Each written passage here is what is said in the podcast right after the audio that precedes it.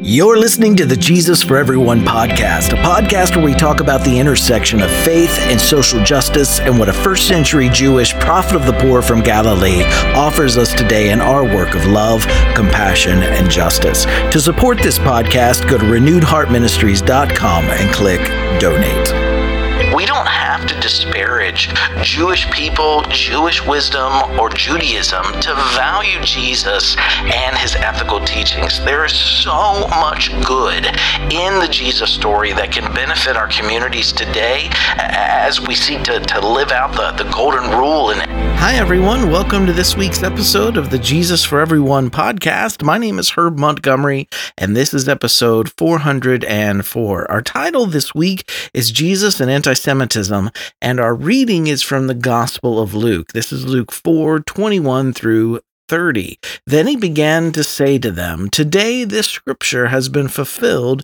in your hearing. All spoke well of him and were amazed at the gracious words that came from his mouth. They said, Is not this Joseph's son? He said to them, Doubtless you will quote this proverb Doctor, cure yourself. And you will say, Do here also in your hometown the things that we have heard you did in Capernaum.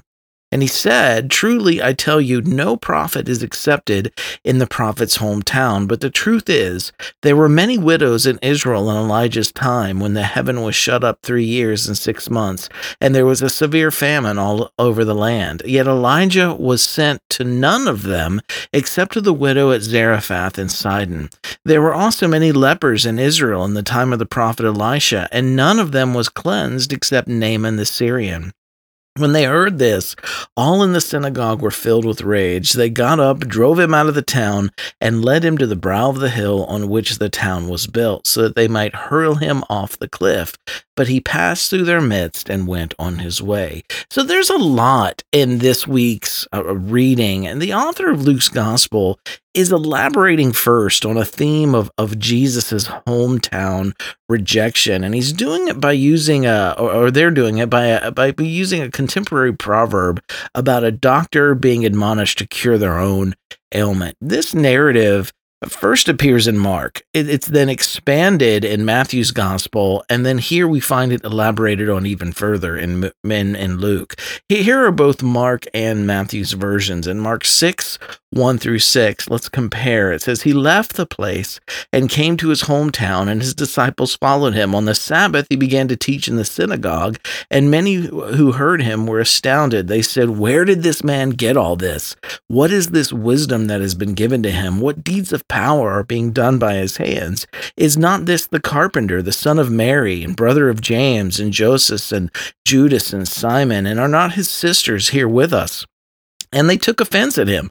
Then Jesus said to them, Prophets are not without honor except in their hometown and among their own kin and in their own house. And he could not and he could do no deed of power there except that he laid his hands on a few sick people and cured them. And he was amazed at their unbelief. In Matthew's version, we read in Matthew 13, 54 through 58, he came to his home da- hometown and began to teach the people in their synagogue. So they were astounded and said, Where did this man get this wisdom and these deeds of power? Is this is not this the carpenter's son?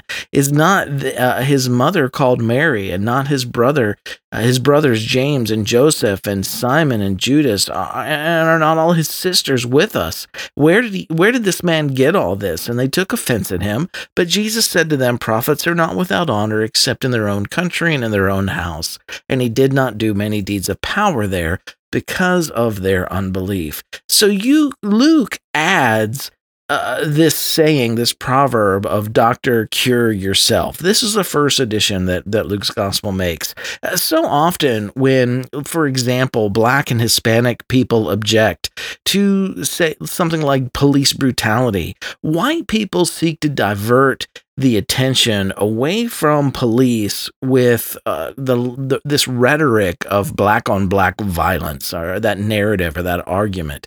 And this is a way of telling these communities to cure yourself. It's the same thing that we find in our story this week. Rather than hold up law enforcement to scrutiny, they're saying the community, you know, doctor, heal yourself. When there's an effort to hold oppressors accountable, oppressors and those who support them change the subject and they find find fault with the victim in an ad hominem attack. This proverb also reminds me of a Twitter conversation where I was speaking of the differences between systemic injustice and personal or private injustice. And one Twitter user replied, "You change your system and let us know how that goes." And and and then made some comment about poor people needing to be made to work. Uh, by contrast, I saw a meme this week that said the role of prophetic Christianity is to hold society accountable. But I think Christianity needs to heal itself first in matters of justice and equity before it should speak over the rest of society. Christians have little credibility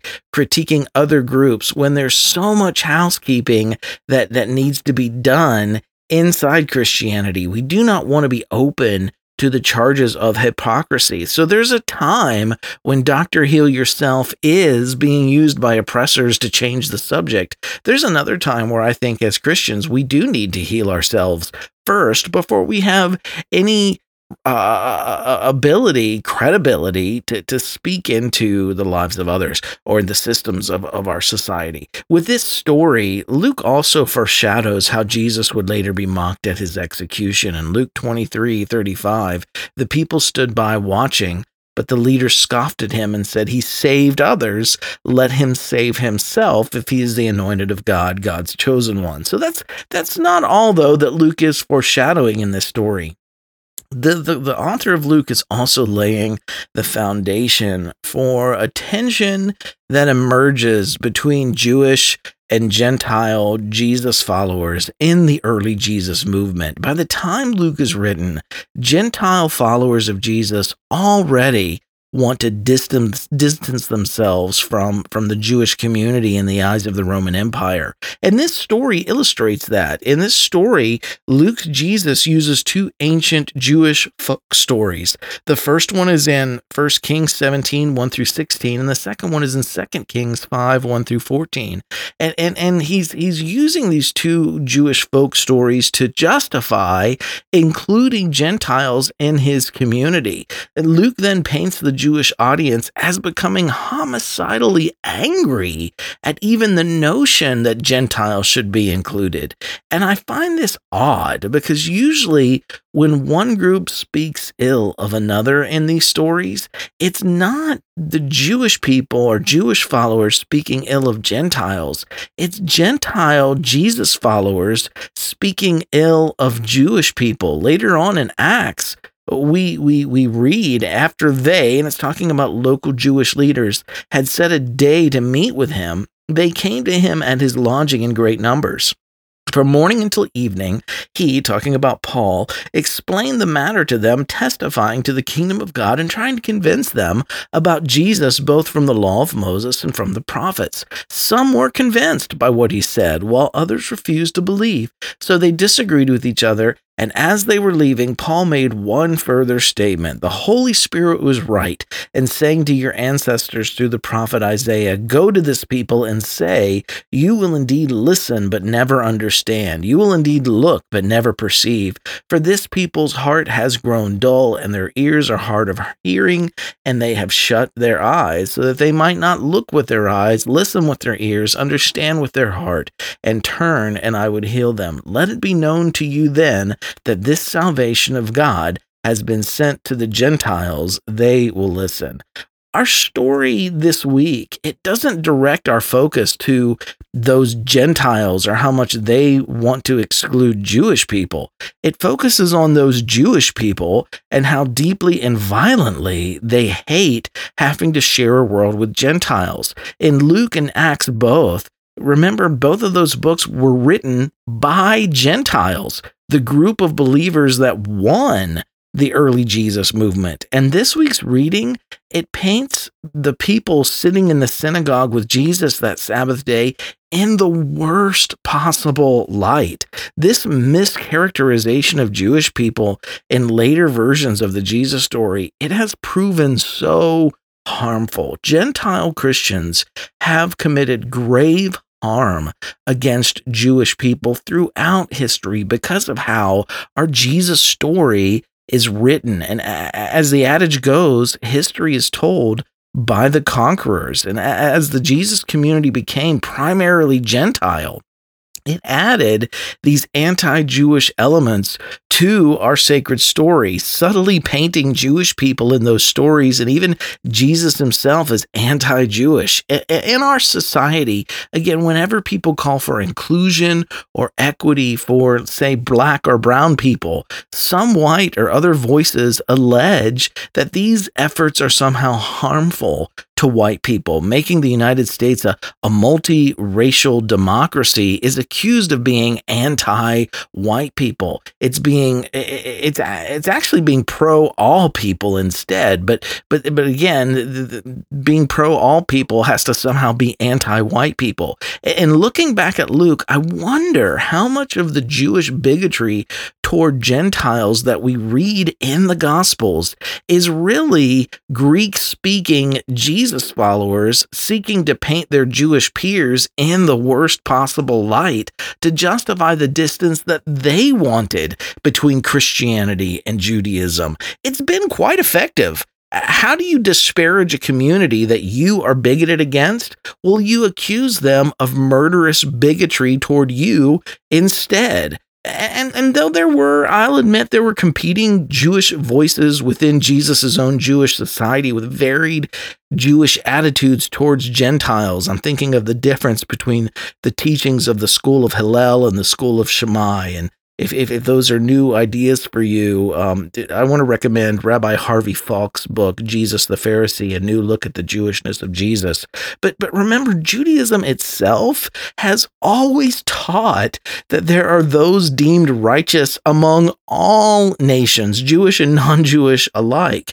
And unfortunately, this anti Jewish theme paved the way for the Roman Empire when it finally absorbed Christianity as Rome's official state religion to escape being held accountable for executing Jesus. Remember, it was the Roman Empire that executed Jesus, and instead, Roman Christianity scapegoated the Jewish people and blamed them for Jewish for Jesus's execution. Christian anti-Semitism it has continued to evolve, so much so that in certain eras, eh, we find anti-Semitic Christians opposed even to the reminder that Jesus himself was a Jew. We can do better today. We don't have to disparage Jewish Jewish people, Jewish wisdom, or Judaism to value Jesus and his ethical teachings. There is so much good in the Jesus story that can benefit our communities today as we seek to, to live out the, the golden rule and, and shape our world into a safe, compassionate,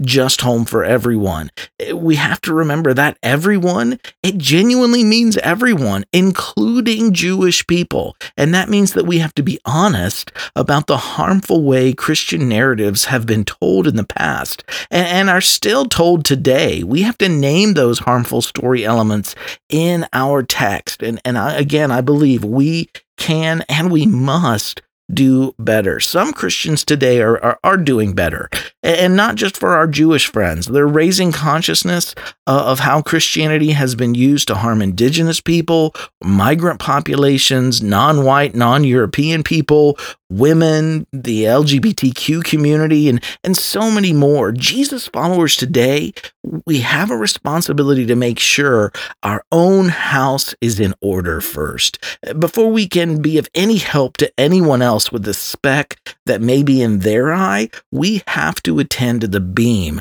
that has been and still is in many cases in our own. Heart Group application this week shares something that spoke to you from this week's eSight or podcast episode with your Heart Group. Number two, what areas of injustice are you engaging presently within your own faith community? What changes are you working toward? And discuss that with your group. And then number three, what can you do this week, big or small, to continue setting in motion the work of shaping our world into a safe, compassionate, just home for everyone. Thanks for checking in with us today, right where you are. Keep living in love, choosing compassion, taking action, and working toward justice. I love each one of you dearly. I'll see you next week.